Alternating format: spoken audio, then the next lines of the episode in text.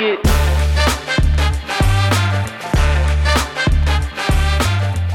Welcome to Strata Stories. My name is Thomas Schreiber, and I'm the Director of Marketing here at Strata.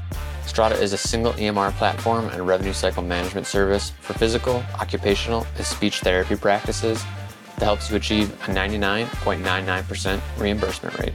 On today's episode, Paul Singh, the CEO of Strata, talks with Tony Maritato, a physical therapist and the founder of Total Therapy Solutions. Paul and Tony talk through why your PT practice must think of itself as a media company, how to start creating content, and the importance of building an incredible brand for your clinic. If you'd like to learn more about Strata, head over to stratapt.com or email us at hello@stratapt.com. Now, without further delay, here's today's episode. Give me like the 50,000 foot overview of kind of your practice and how you're thinking about content today. Because from the outside, it's really fascinating, and I have a couple questions for you. But let me start with, what is the practice today, and like how do you think about your business today?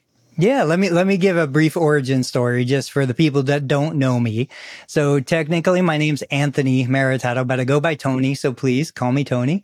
I've been an entrepreneur at heart since birth. You know, I was that kid in the neighborhood that would do anything to turn effort or products into money. I just love the idea of business. I was 9 years old selling fireworks. I was 12 years old walking dogs. Like, I would do whatever it needed. And so going through high school in South Florida, I mean, it was an amazing life. I could fish, I could swim, I could do everything. And I grew up down in Sarasota, Florida on Siesta Key, but I knew that I wanted to be in business.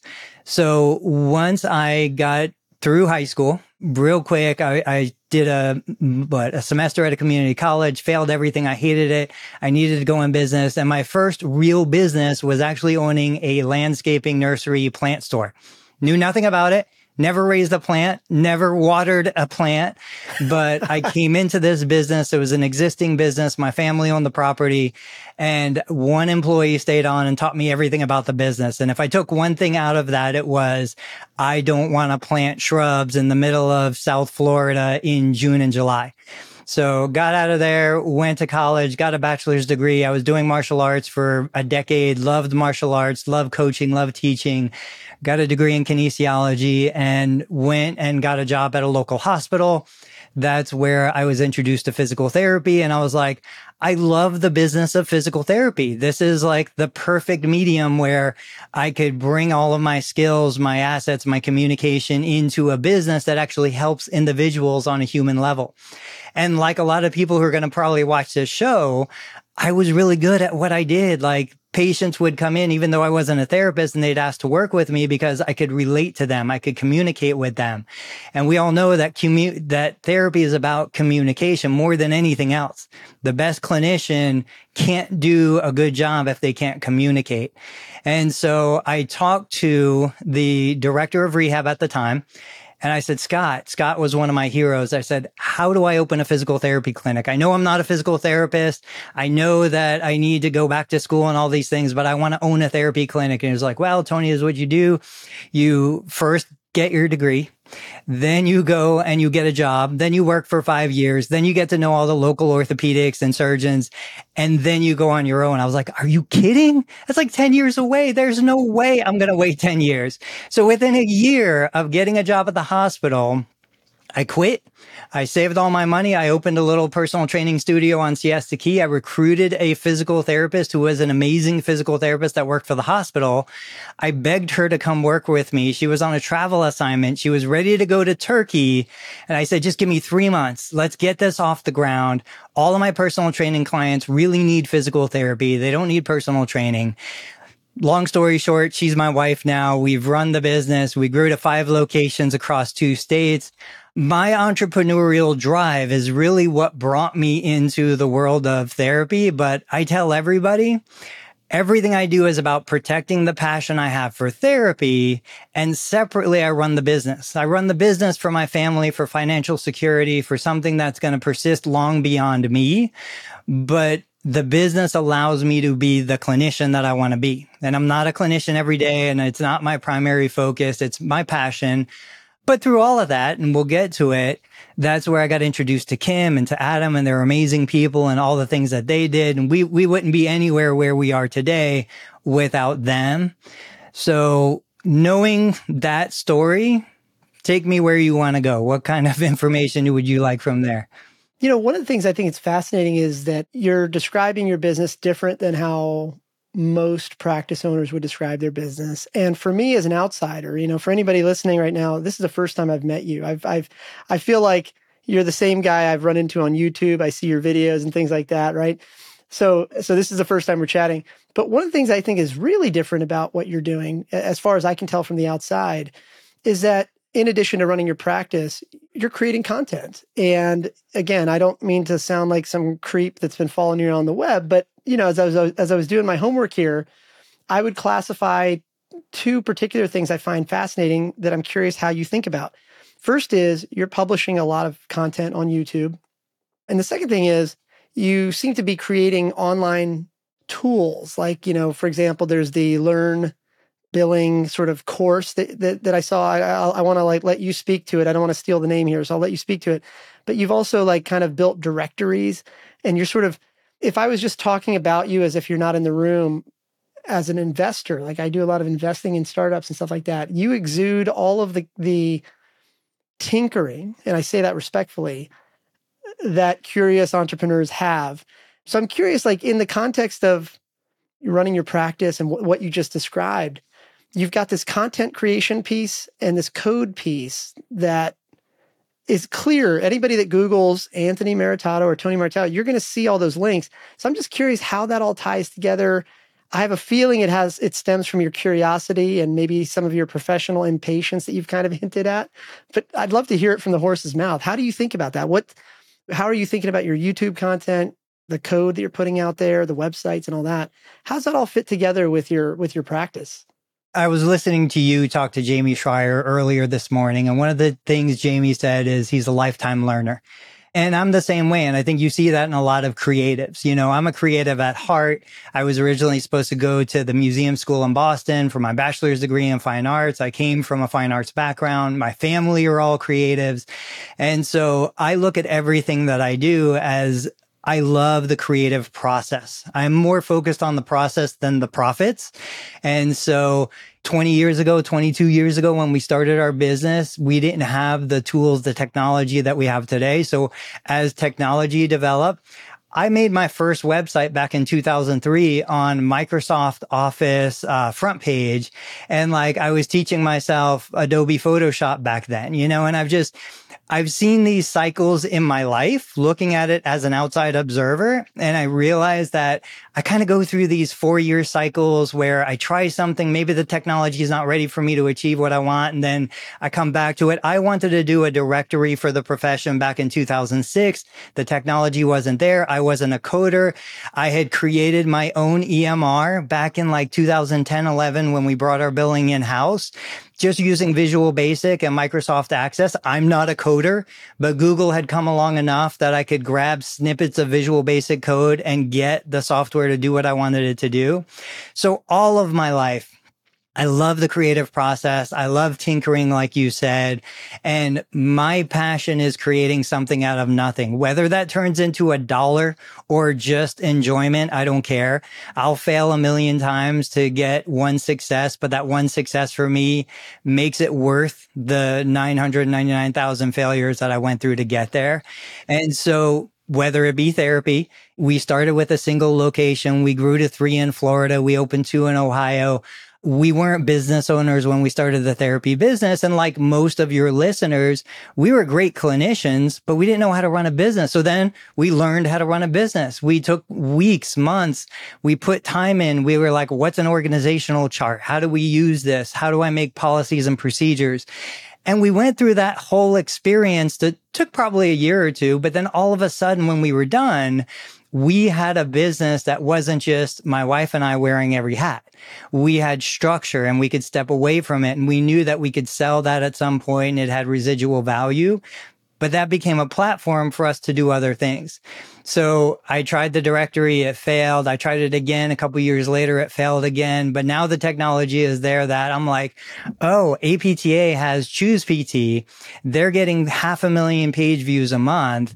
I think I can do a comparable job and I can specialize on the topics that I think are important. I'm going to do my directory and I'm going to do these other things that help the profession move forward. But more than anything, it just gives me that creative outlet. You know, even if it never turned into anything, it gives me the personal joy of knowing, hey, I did something. And that's the way I approach patient care. I have done a full 180 with the stuff that I used to do back as like my kinesiology undergrad background, my heavy biomechanics. When I'd see a patient in the clinic, I thought I knew everything that they needed from a biomechanical perspective. And now with the new information on pain science, with leaders in the profession like Laura Mosley, all of these guys that are out there, I'm like, I don't know anything about what I thought I knew, but that's okay. I'm going to create a solution for my patients that are in pain, that are fearful, that are anxious, that's going to improve the patient experience. Again, Justin Stiver, he was talking about the patient experience. It's the same thing. It's like, how do I solve the problem? And I don't care if it fits the narrative of, well, it's physical therapy or it's medical or it's non-medical. I just want to solve the problem. And if I can find that solution, that's what I'm going to go after. You made a comment there about, I forget exactly how you said it, but you talked about, you know, it's not about profit first or revenue first. It's about your curiosity and sort of your creative outlet. I love the process over profits, Right. And that right there, that little statement, I think, is a really powerful one that time in and time again, it's always proven itself as like the way to go. Like, it doesn't matter whether you're in healthcare, tech, consumer, it doesn't matter. Like, anytime people do process over the profits first, everything sort of works itself out. Because I think the other side of this is that success, however people define it, whether it's money, freedom, power, whatever it might be, success really these days is really a function of how many things you try. So somewhere in there is a compliment for you, but you know, when I think about pattern matching with that I end up having to do on the investing side, this is really rare for the medicine or medical world. This might sound like a trick question, but you've been doing this now for, I think you said 20 some years now. If you had a time machine and you had to go back and talk to young Tony and say, hey man, this is what you should invest in, or here's what you should be doing now. Like, if you were to go back to your younger self, knowing what you know today, what would you tell yourself about how to start that practice, how to go to 3 or 5 locations? How would you get here? Would you do everything the same, or what would you do different if you could? So if I was to take me 22 years ago and put me in today's economy and today's environment with today's technology, absolutely, hands down, the first thing I would say is I would prioritize the media aspect of what we do. Because we need a community, we need an audience. I need to speak to my tribe. You know, I'm a huge Seth Godin fan. So when we talk about pull versus push marketing and all of that, I tell new clinicians that are stepping into business today, before you do anything, where are those clients going to come from? How are you going to communicate with those clients? How do you identify your ideal client, where they are, where they're spending their dollars, what's important to them, what drives them? You know, I talk about myself. I'm a 48-year-old male today. What drives me is my insecurities about looking like an old man, about looking inferior to where I was 20 years ago, about not being the ideal dad to my kids. You know, I want my kids to look up to me. I want them to see me as a strong male role model in their life. And so those insecurities, those are the buttons to push. If somebody wants me to invest money in myself and do something. So where a long time ago, I thought the answer to a successful business was building a better mousetrap, was being a better clinician. And now I realize I need to be a good clinician. You can't be bad at what you do, but the real magic is an understanding, okay, who is the smallest slice of the community that I can help the most, who is big enough to support the vision that I have for where this business is going to go.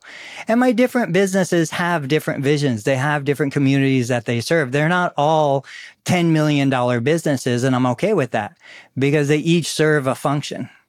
By the way, I'll just make a comment that I appreciate you almost like sort of sharing that vulnerability too, because I think a lot of people talk about business as like, I don't know how to describe this, but a lot of people talk about it in the context of bravery and courage and all this stuff. And the comment about the insecurities, I think is not only commendable, but I think it's actually more common than people are willing to admit publicly. Like I always tell people, I actually operate out of fear personally. I'm 42, I got 4 kids, you know, all that stuff. And I know somewhere out there is a young buck that's got his target on my back. Right. You know?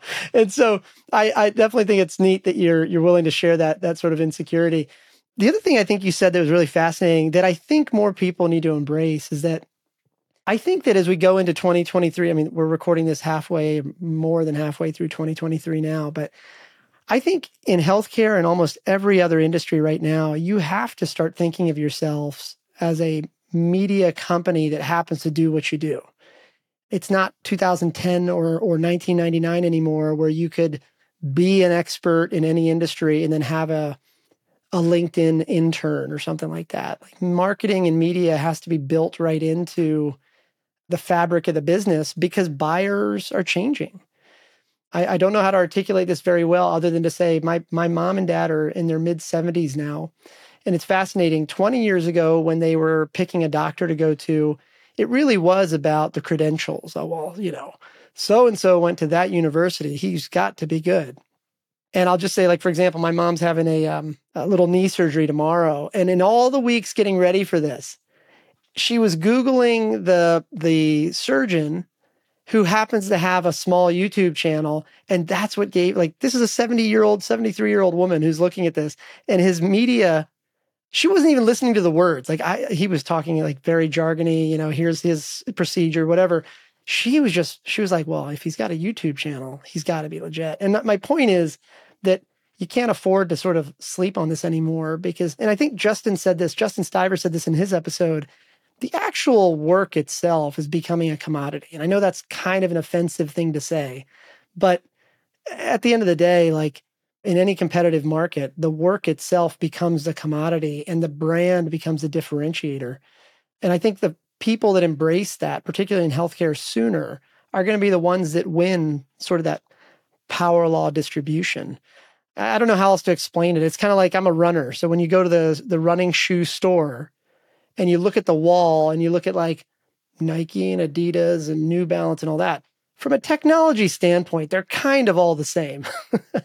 But there's something that makes you pick, in my case, Nike over the other ones. Well, it just so happens that I've been wearing the Nike's Pegasus. I'm on 38 now, but like Nike Pegasus 16 when I was in high school. And that's just what I pick. And I think there's something fascinating about that. And I think whoever embraces that early in every medical discipline is going to get outsized returns. There are so many nuances around media and the way it rolls into what we do from one perspective. And this is something that I focus on a lot. We all understand reimbursement is declining, right? No problem. And I personally, I see the calls to write letters to your congressman and do all of these things, but I'm always going to put my energy where I feel like I can affect the most change. It's not going to be writing a letter to my congressman. It's going to be, okay, I identify the problem. I want to deliver this service. I want to deliver this kind of service, but I can't charge my client. I can't charge the insurance company enough to pay me what I need to deliver the patient care experience I want. That's the identified problem. Well, what are my options? Well, hey, there's YouTube. I started a YouTube channel. I mean, I started my channel in like 2009. It was dead for a decade. 2019, all of a sudden, one of my videos took notice and started gaining views. I was like, hey, there's something here. Now that YouTube channel not only pays me $15,000 to $20,000 a year, it also is my door into sponsorship opportunities and other revenue sources. And what I explain to clinicians is like, look, okay, I want to treat a patient who maybe doesn't have the financial resources to pay me what I need to make this experience happen. But if I can use media to monetize that patient care experience in other ways, all of a sudden what would have been $100, $150 reimbursement for an hour of my life with that patient now is something, a digital asset that can generate revenue for a decade, because a knee replacement isn't going to change that much in the next 10 years. When I look at media, one, I look at it as alternative ways to monetize the services I'm already providing.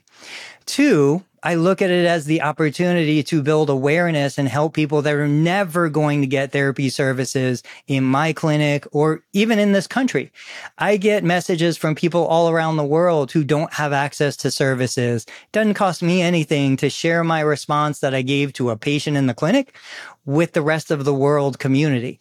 And so it reduces the barriers, it democratizes access, it does all of these amazing things. And in the process, as a carryover, I make way more money than I ever would in a conventional physical therapy clinic model that I would have used 20 years ago.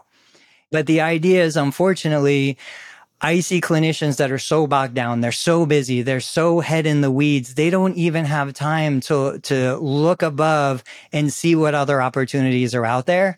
And so that's what drives me to be like, hey, just like I want to share information about knee replacements with the patient community, I want to share these ideas and these concepts with other therapists.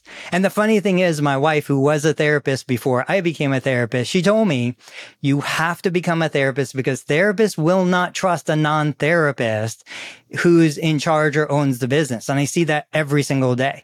So I do think that those two letters after my name, more than anything, buy me the credibility. It buys me a seat at the table so I can talk to other clinicians and be like, look, I'm doing what you're doing. I'm passionate just like you about what we do, but I want to introduce you to these new ideas. There are other ways to make this happen with the new technology and the new economy that we live in. I definitely agree with you. But out of curiosity, what's your instinct on this? Why do so many practice owners kind of ignore this? In my mind, maybe it's just because of how I'm wired, and maybe it's how you're wired. This just seems rational to me. You know, it's like, hey, let's build your future, you know, that sort of thing. But I see these really smart practice owners just kind of look the other way. And maybe they do it under a veil of I'm too busy or whatever.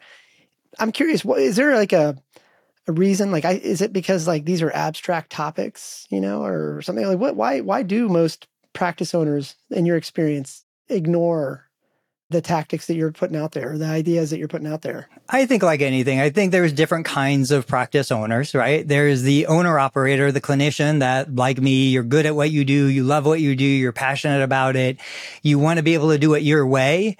And so you believe that starting your own business is your opportunity to treat patients the way you want to treat patients.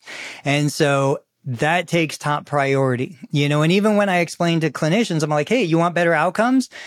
Take a marketing course, take a copywriting course, take a communications course. You're not going to get better outcomes by learning more clinical care stuff, because the margin for improvement is so thin. You already have 20 years of experience and pretty much know everything you need to know to treat the average patient, but you don't know how to sell it. You don't know how to bring their passion out and really help them embrace the outcome they're getting. So anyway, I think there's that aspect. I think it's just, they're more artists than scientists. They're more focused on the outcome and the patient in front of them. They just want to make enough money to survive. And that's what they're doing. And they're kind of in that hamster wheel where they're making enough money to survive. They're making enough money to pay their bills, but they're not really thriving, and they don't have the extra capacity of an extra $200,000, $300,000, $400,000 in the bank that would give them the freedom to do more. They're just stuck where they are. And then you have the other business owner that's like, well, and I face this all the time. I'm like, well, I can put this work in, I can do these things, but am I really going to make that much more money putting that time and effort into this business when I can turn around onto a digital business and make $3 million with virtually no risk, no liability, no employees? Like, there's so many other opportunities for a true business person at heart. That's where I go back to, like, the thing that keeps me in the profession is just my passion for treating patients, communicating, like connecting with the community. If I didn't have that, I wouldn't be here. You know, that's the reality, because there are far bigger opportunities outside of healthcare. So, you know, I think that's what it is. And for the therapist, like my wife, I love my wife to death. Obviously, she's an amazing clinician, but, you know, she came from a different time, a different economy, a different mindset. Like she was very systematic. I go to high school, I go to college, I get my degree, I start treating patients, I do my documentation. I've never been like that. Like all my life, I'll start and stop and jump in the middle and go on to all these like shiny object syndrome. Like that is my mind versus I would say the more classic clinician. They're the ones that are attracted to the profession and they're amazing. And we need them. We've built the profession and the success on them, but we have bigger opportunities that I think they could take part in too. It's interesting. You made that comment about, you know, sort of that she came from a different time and all that stuff. And not to go sideways on this too much. Like I'm the child of immigrants. Classic immigrant, you know, ideology is go to school, become a doctor or a lawyer and ... Somehow you'll be just fine. And I remember like when I was going through, I went to George Mason University and I remember going through the final years of engineering classes and stuff like that. I just like to tinker with stuff, which is why I picked engineering over other things. But the point is, one of the things I couldn't reconcile was the fact that, at least in my experience, I might trigger some people here on this, but in my experience, let's just use healthcare as a broad term. Healthcare is one of those industries where no matter how much extra experience you have, the reimbursement rate doesn't actually get better. It's like, it's different than almost every other industry. Like a lawyer can probably charge a higher rate over time because more experience, bigger deals, whatever. But particularly as it relates to healthcare reimbursement, it's X dollars, whether you're 2 days out of medical school or 20 years out of medical school. And I just didn't know how to reconcile that. But that being said, that's why I think what you're saying is more important and more valuable is that people need to kind of understand that like healthcare is one of those industries where if you're not actively building a larger brand, a bigger audience, that sort of thing, you're in this hamster wheel. I really like how you said that. Going back to that and what you said about the more you know, the more you learn, the better you are, there is no change in reimbursement. I think these are conversations that need to be had. And that's why I started the YouTube channel, because I was like, I'm seeing stuff and maybe it's because I'm coming from an outside perspective, but it's like, okay, who's the customer, right? Seems like such a simple question. And most of the times when I ask a clinician, who is the customer? The clinician will tell me it's the patient. And then I say, okay, who's paying the bill? And they'll tell me the insurance company. I'm like, who gives you a 1099 at the end of the year? Oh, it's the insurance company also. Who makes a decision about what services are covered? Oh, it's the person paying the bill, the insurance company. So that being said, I'm probably the most pro-insurance company clinician you guys are going to interview. I have nothing against insurance companies. They're simply financial tools, financial institutions, man. If we didn't have insurance companies, it would be an ugly scene on the healthcare front. I'm fine with that. And, you know, I don't have anything against them. They're doing their job. They're doing what the consumer, the beneficiary hired them to do, which is negotiate the lowest reimbursement rate to provide the greatest access to medical services and mitigate risk. Awesome. That's what those guys are doing. The clinician that gets frustrated is the one that thinks, I am going to deliver a better patient care experience to the patient who they think is their customer. But then I'm going to expect this insurance policy, who basically is a volume buyer. They're buying in bulk. They're buying discount. Like you're giving the insurance company reduced rate because they're guaranteeing you payment.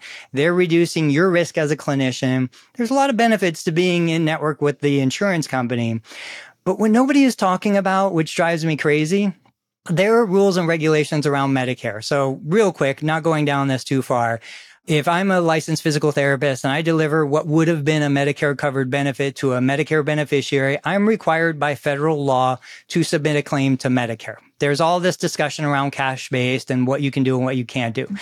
But I'm like, okay, let's dive in. Let's look at these Medicare guidelines. What is actually a covered benefit? And I think what most cash-based clinicians would realize is what they're doing with their TPI certifications in golf and with their LSVT big certifications in Parkinson's and all these things, Those aren't Medicare covered benefits.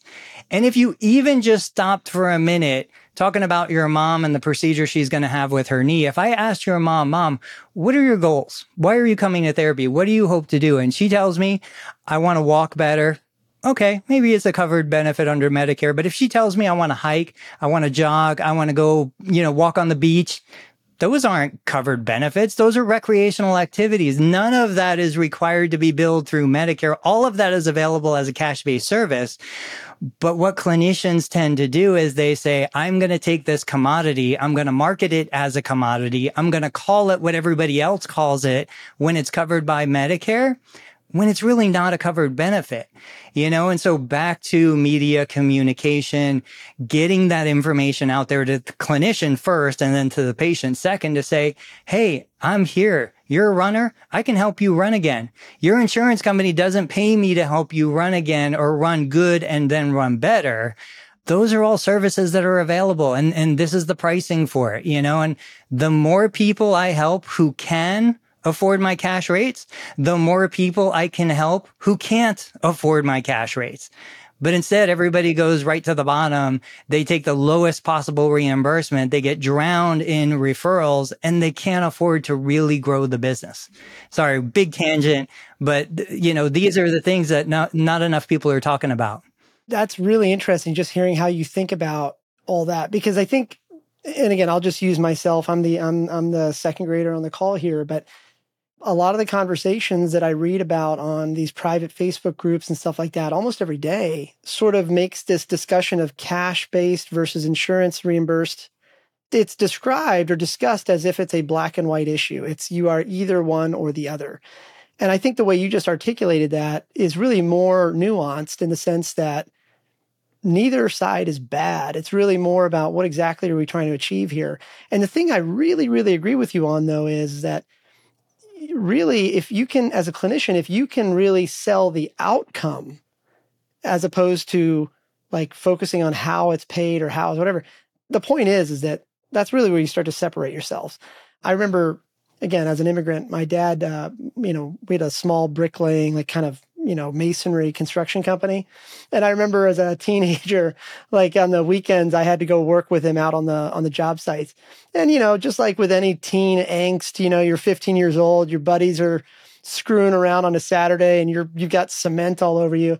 I remember one day I like kind of gave him some lip and I was like, Dad, he was paying me like 33 cents a brick. I still remember like at the end of the shift, I had to like measure out my area on the ground and then he'd literally pay me 33.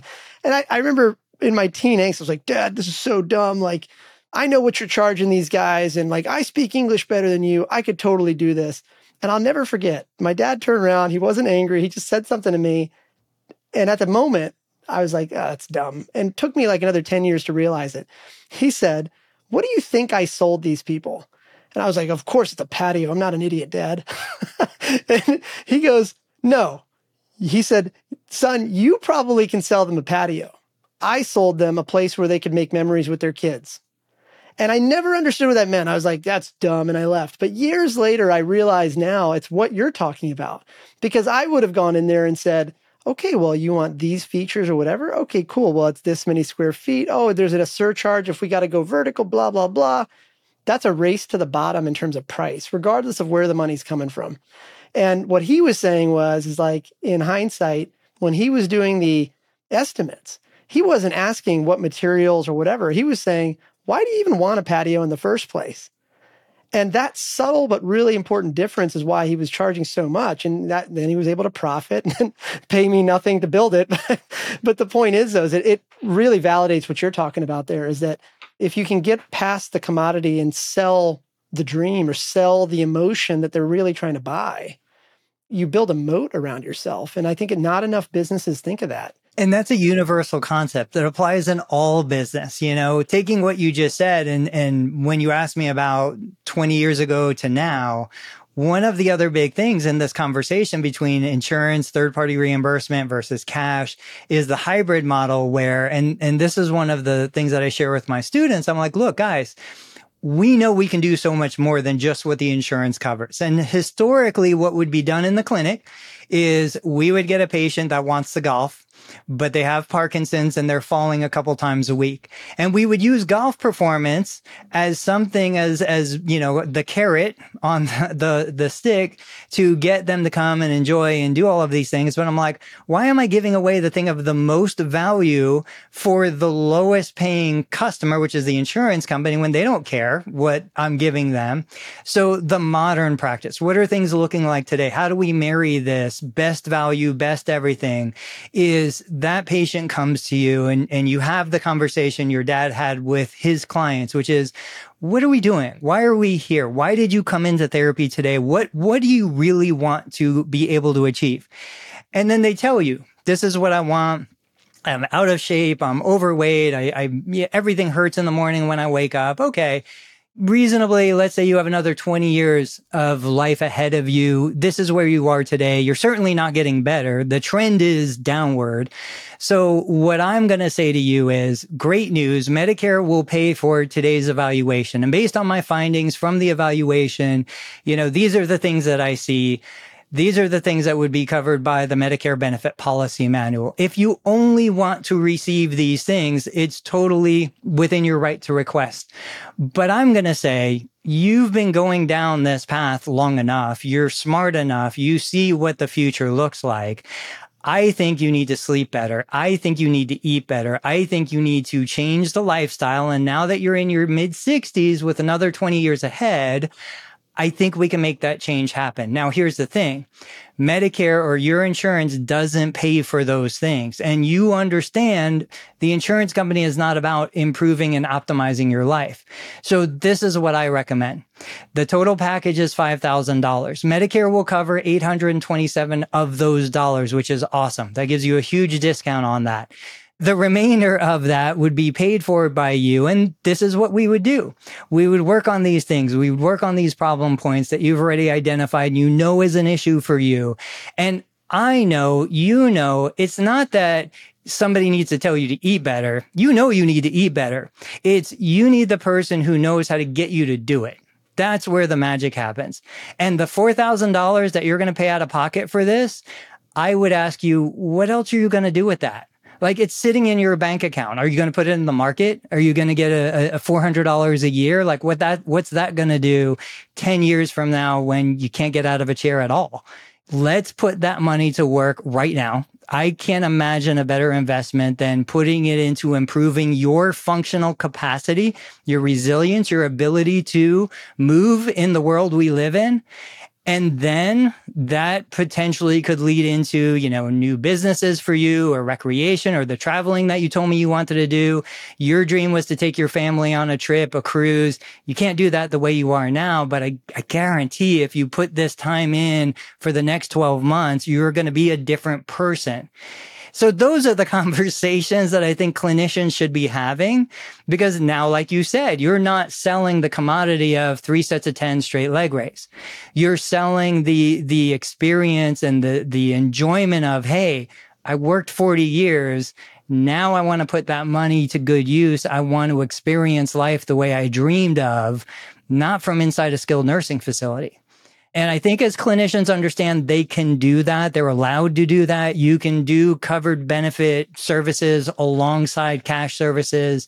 Don't just give away the 20 years of experience and all the time and money that clinicians pay in continuing eds and advanced education. Like, that has value, huge value. Monetize that value the way it was intended.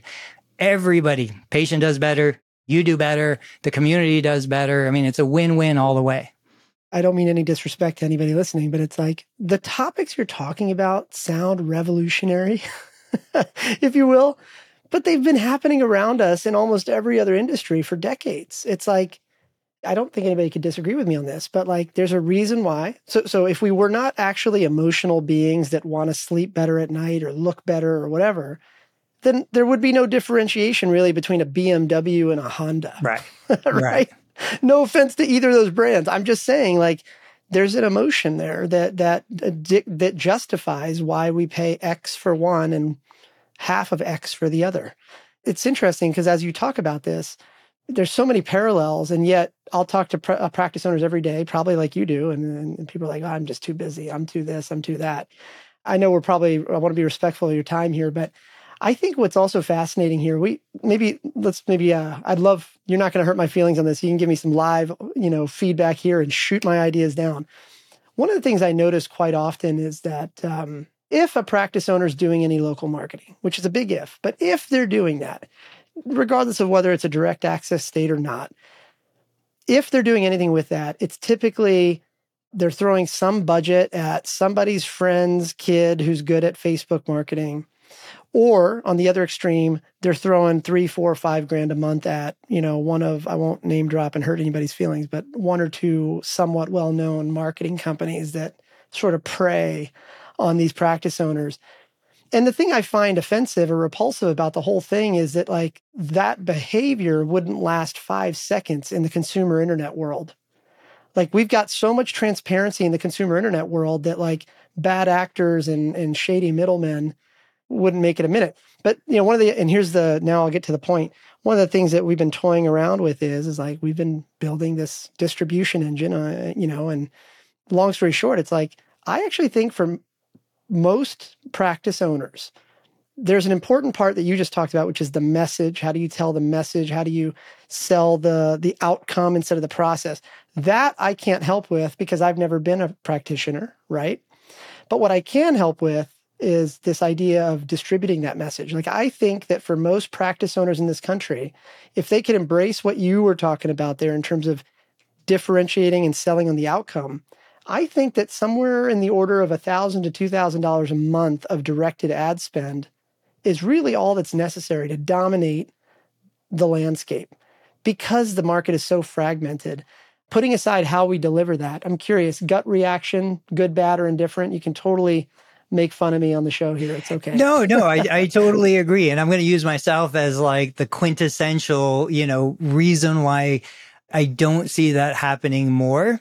I've heard you say scarcity mindset in so many other videos previously. I know myself, and I've got great friends who are amazing at Facebook ads and Google ads and all of these different engagement tools. And I'm like, you want me to put $1,000 into a digital ad platform where first I still have to sell, which I feel sleazy, air quotes selling.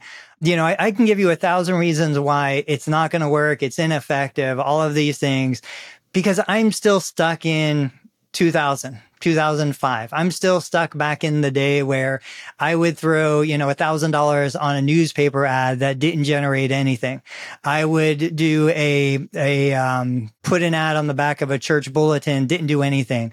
High school programs didn't do anything. So I've got failure after failure after failure. It's just like the person who's got 20 pounds of extra weight on their body. They've tried every diet imaginable. They fail.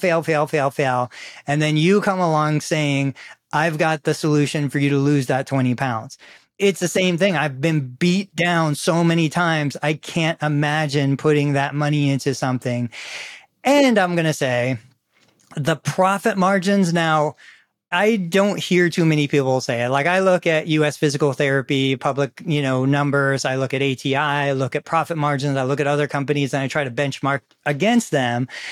I hear therapists that'll tell me, oh, I've got a 20%, 23% profit margin. I'm like, do you really? Because I have a feeling if you had to hire someone to do everything that you're doing as the owner operator, you're running a negative. You're probably losing money on that business if you really ran it like a business. And so when I look at, 1,000 or 2,000, I don't see the opportunity in the clinic with the conventional model where they're scraping by on pennies of profit to afford 1,000 or 2,000 plus. They can't hire clinicians. So that's a huge problem. There are a couple people that I know that now are focusing on, okay, before we do marketing for a clinic, let's do some recruitment for the clinic. Let's get therapists in the clinic so that when we do market and we do bring patients in, they have somebody who can treat these patients. Unfortunately, a lot of the business owner, clinic owners, they're not good business people.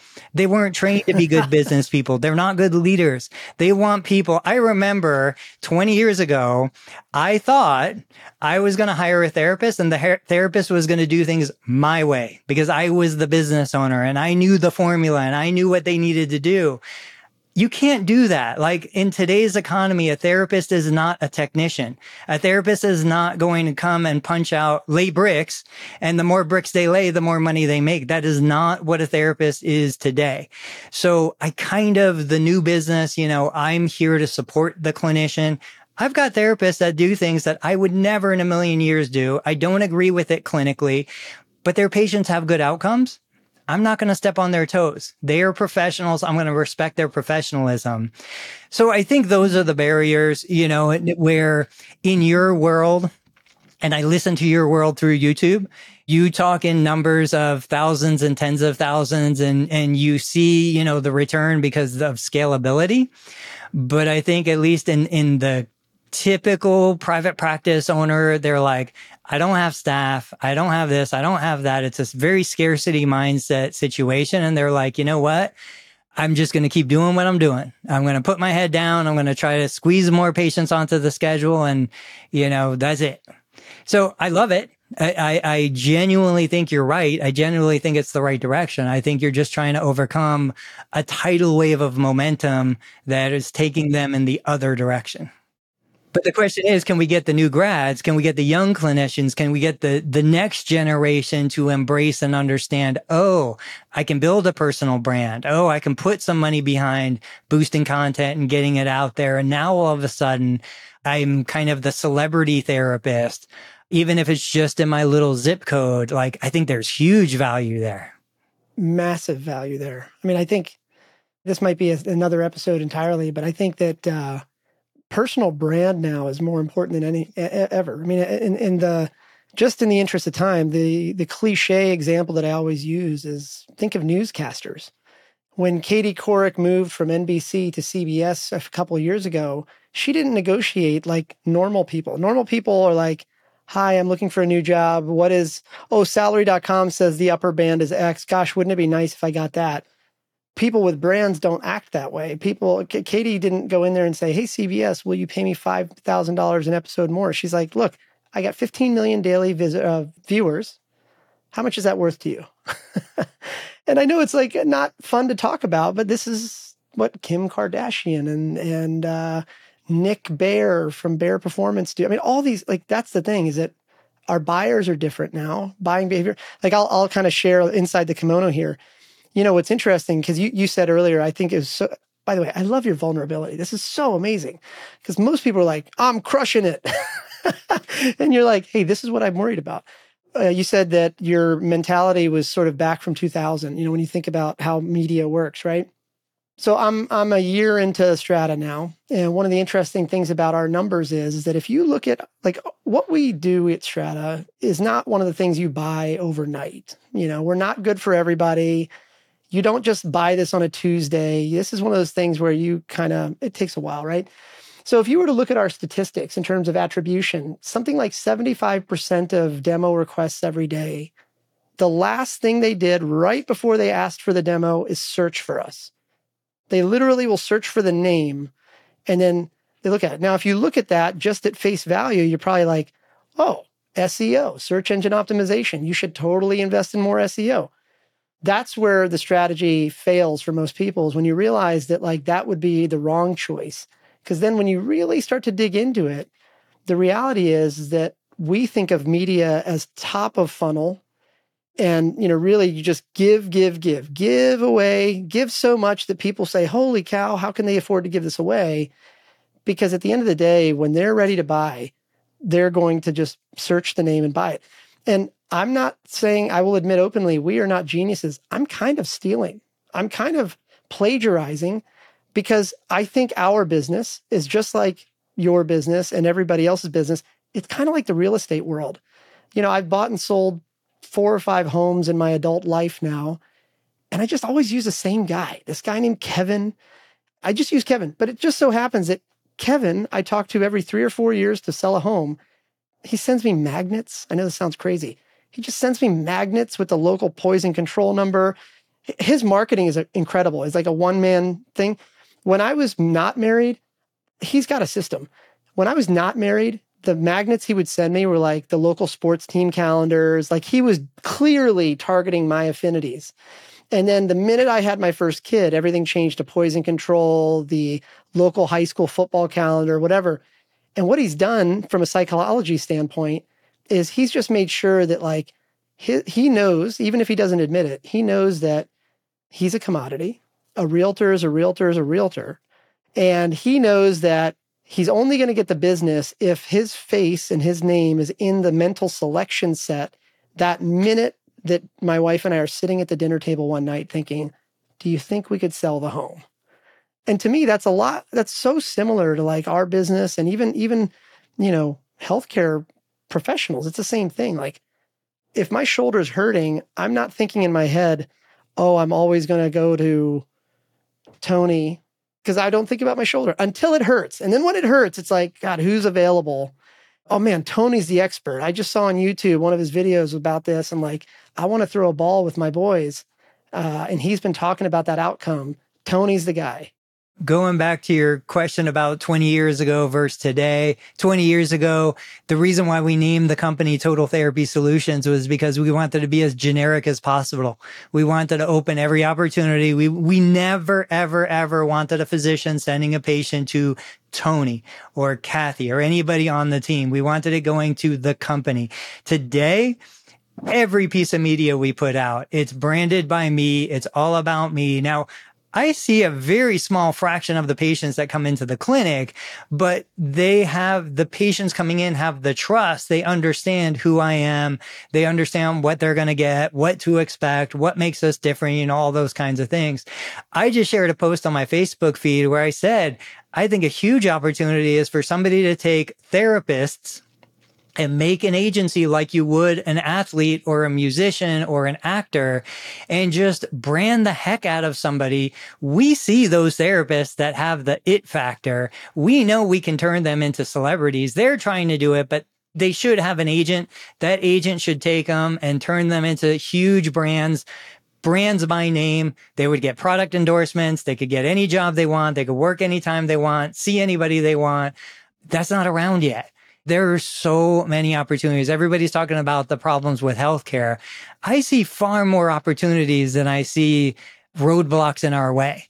It's just moving away. You know, Albert Einstein, you can't expect to do the same thing and get a different result. That's what we've been doing. We need to just look outside, look at what you guys are doing in technology, look at what other professions are doing. I never listen to business advice from therapists. I listen to business advice. I look at Alex Hormozi. I watch My First Million podcast. Like, there are so many great people to surround yourself with, to get inside your head and really break those preconceived notions of what we should be doing. So all the stuff you're saying, I mean, you're, like I said, you're beating my drum.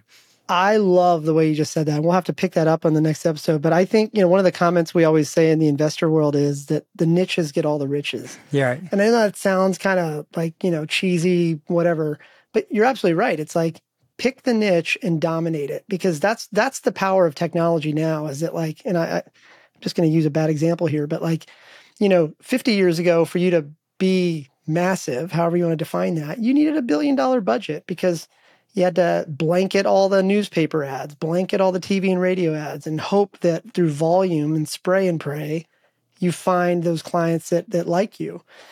And I think where we are now is that through tools like Instagram, YouTube, TikTok, whatever the platform is du jour of your clients, go deep. You know, in your case, it could be knees, it could be shoulders, it could be carrying kids up and down without, you know, grunting. It could be anything, but just own the niche, dominate the content around that, and let the numbers work themselves out. That sounds deceivingly simple, but I think that's that agency. If you start that agency, I'm investing in it, please. Got it. So I know I've taken a lot of your time. Is there anything you want to I want to get you back on here monthly if you're up for it. We can talk about that after. But anything else we're forgetting to ask you, or things you want to talk about that people should be hearing about? No, I just think it's great that there's groups like you guys, Strata PT, and, you know, you're really coming at solving problems for clinicians. You're providing a way for clinicians to do what they do best. And so I love to see you guys coming out. I mean, I've known forever that anything Adam and Kim are behind is going to be successful. I was just talking to somebody who's joining your platform, and that's what I told her. I was like, look, I don't honestly know what these guys are doing these days, but I know that anything with them behind the wheel is going to be a success, and they're going to muscle their way through any problems that might arise. So, you know, to see you join the team and see where you guys are going with this, it's exciting. I'm happy to be part of a monthly segment or whatever you guys see fit. I appreciate it, man. This is great.